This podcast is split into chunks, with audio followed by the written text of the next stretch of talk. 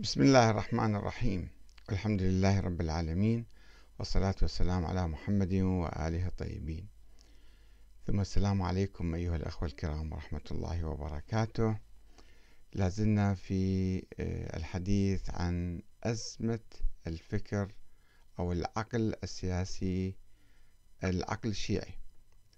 هناك أزمة في العقل الشيعي في طريقة التفكير في الحقيقة. ومن ذلك ما كتبه الأخ أبو أسد على اليوتيوب. يقول في رسالة موجهها لي يقول أحمد الكاتب هل تؤمن بكتاب الله جل جلاله وما آتاكم الرسول فخذوه وما نهاكم عنه فانتهوا؟ قال الذي لا ينطق عن الهوى إن هو إلا وحي يوحى. إني تارك فيكم كتاب الله وعترتي أهل بيتي ولن يفترقا حتى يرد علي الحوض. حديث صحيح متفق عليه متواتر. أصح حديث على وجود صاحب الزمان عليه السلام أنه حي يرزق على لسان رسول الله صلى الله عليه وسلم. لن لن لن لن يفترقا القرآن الكريم موجود وعد القرآن الكريم موجود آه وتعيها أذن واعية. شوفوا هاي طريقة يعني آه، النظر الأحاديث. أولا يعني هذا الحديث لا متواتر ولا صحيح حتى لو ورد في بعض كتب أهل السنة وليس كل ما ورد عند الشيعة والسنة أصبح حديثا صحيحا لأن الأحاديث جمعت عند السنة في القرن الثالث الهجري. وعند الشيعة في القرن الرابع. وعن واحد عن واحد عن واحد. وهذا الحديث إني تارك فيكم الثقلين. اعتمد عليه العباسيون في إنشاء دولتهم في سنة 132 فقال أبو, أبو العباس السفاح عندما اعتلى المنبر في الكوفة وقال أن شرعيتنا جاية من هذا الحديث. إحنا عترة رسول الله. العترة يعني العشيرة. وقال إن الله يعني آه إني تارك فيكم الثقلين كتاب الله وعترتي وإحنا من العترة فإذا نحن نحكم. طبعا ما في العترة صاروا بالملايين الآن وذيك الأيام كانوا بالآلاف في القرن الثاني الهجري. العترة بني هاشم يعني. العباسيين والطالبيين وبني آه، عقيل والعلويين وغيرهم. ف هذا الحديث أولا هو غير متواتر لأنه التواتر ينبغي أن يكون متصل السند حتى رسول الله. قبل هذا الوقت ما كان معروف هذا الحديث. فهذا ليس متواتر. حتى لو بعدين أصبح مشهور لا يسمى متواتر ومتفق عليه. وفي صيغ عديدة. كتاب الله وأهل بيتي كتاب الله وعترتي كتاب الله وسنتي. فالمسلمون مختلفون في نص هذا الحديث فإذا هو ليس متفق عليه ولا متواتر ولا أصح حديث. وحتى لو افترضنا أن هذا حديث صحيح لا توجد فيه دلالة على ولادة شخص اسمه محمد بن الحسن العسكري في ملايين آه، من الأترة الآن موجودين. وذيك الأيام مئات الألوف كانوا في القرن الثالث الهجري. فهذا لا يدل على إلا بالفرضية نفترض أنه هذا هو الشخص المقصود وهذا ما في دليل. يعني عندنا مشكلة في التفكير في الحقيقة. مشكلة في التحليل والتفكير وتركيب الأحاديث وال... صحيح الله سبحانه وتعالى يعني قال ما آتاكم الرسول فخذوه وما نهاكم عنه.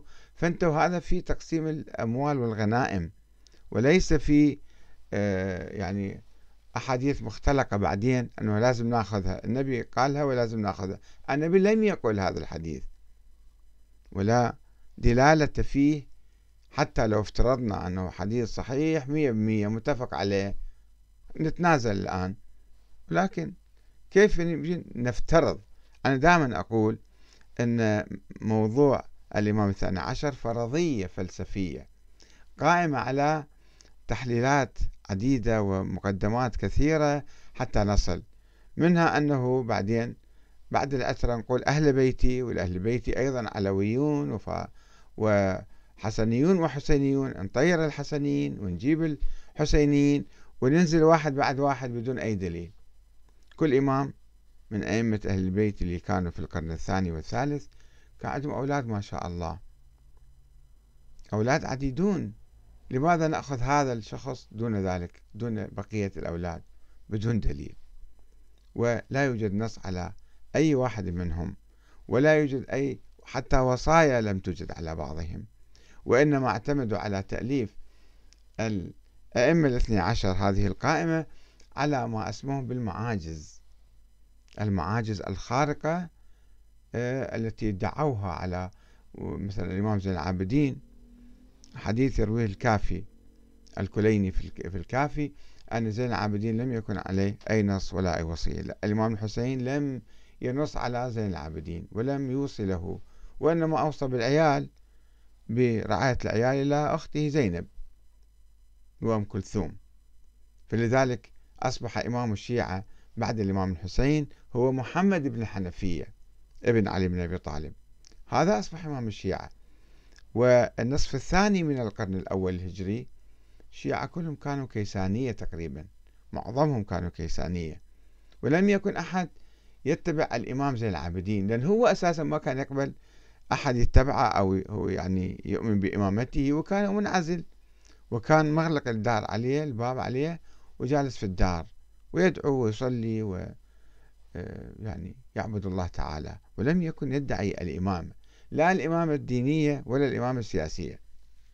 ثم أصبح الشيعة في بداية القرن الثاني الهجري زيدية عندما قام الإمام زيد بن علي وقاد الشيعة. واستمروا الزيدية إلى اليوم مستمرين لا يعترفون بالنص على زين العابدين ولا على آه، محمد الباكر ولا على جعفر الصادق. فهؤلاء علماء أبرار زهاد عباد ثوار كل شيء يمكن نقول عنهم ونخليهم على رأسنا ولكنهم لم يكونوا يدعون الإمامة الإلهية. حتى نجي بعدين نتسلسل واحد بعد واحد إلى أن نصل للحسن العسكري وهو قال أنا ما عندي أولاد يا ناس وأهل البيت كلهم ما كانوا يعرفون وجود ولد له وعامة الشيعة وعامة المسلمين لم يكونوا يعرفون ولم يروا ولدا له إلا أربعة خمسة كانوا يبسبسون بالسر أنه عنده ولد ونحن نوابه وجيبوا فلوس لنا ناس مشبوهون كانوا. لذلك لا نصدق قولهم. ويريدون أن نفترض وإلا نظرية الإمام اللي كانت في أذهانهم راح تنهار. هي انهارت عمليا. حتى لو قلنا بوجود هذا الولد في نظرية الإمامة غير موجودة منذ 1200 وكذا سنة. ولذلك الآن الشيعة عندهم نظريات أخرى بديلة. نظرية المرجعية نظرية ولاية الفقيه والنظرية الديمقراطية ونظرية الشورى. هذا كله دليل على أنه إحنا ما استفدنا شيء من افتراض افتراضا تعسفيا بوجود ولد للإمام الحسن العسكري. فهذا في الحقيقة يعني مشكلتنا الكبرى أنه عقلنا لا يزال في خلل. لا نستطيع أن نفكر بصورة علمية وصحيحة. نفكر بهذه الطريقة هذه. وهذا مو الأخ أبو أسد يفكر هكذا وإنما ما شاء الله علماء كبار ومراجع نفس الطريقة. من تسألهم ما هو الدليل على وجود الإمام المهدي؟ يقول لك حديث الثقلين. طيب حديث الثقلين هو غير صحيح وغير متواتر ولا متفق عليه وأيضا لا يدل لا في متنه ولا في سنده ولا في دلالته. أي حديث عن وجود الإمام الثاني عشر. نرجو من الله أن يلهمنا الصواب ويعلمنا كيف نفكر بصورة صحيحة حتى نعرف ديننا. والسلام عليكم ورحمة الله وبركاته.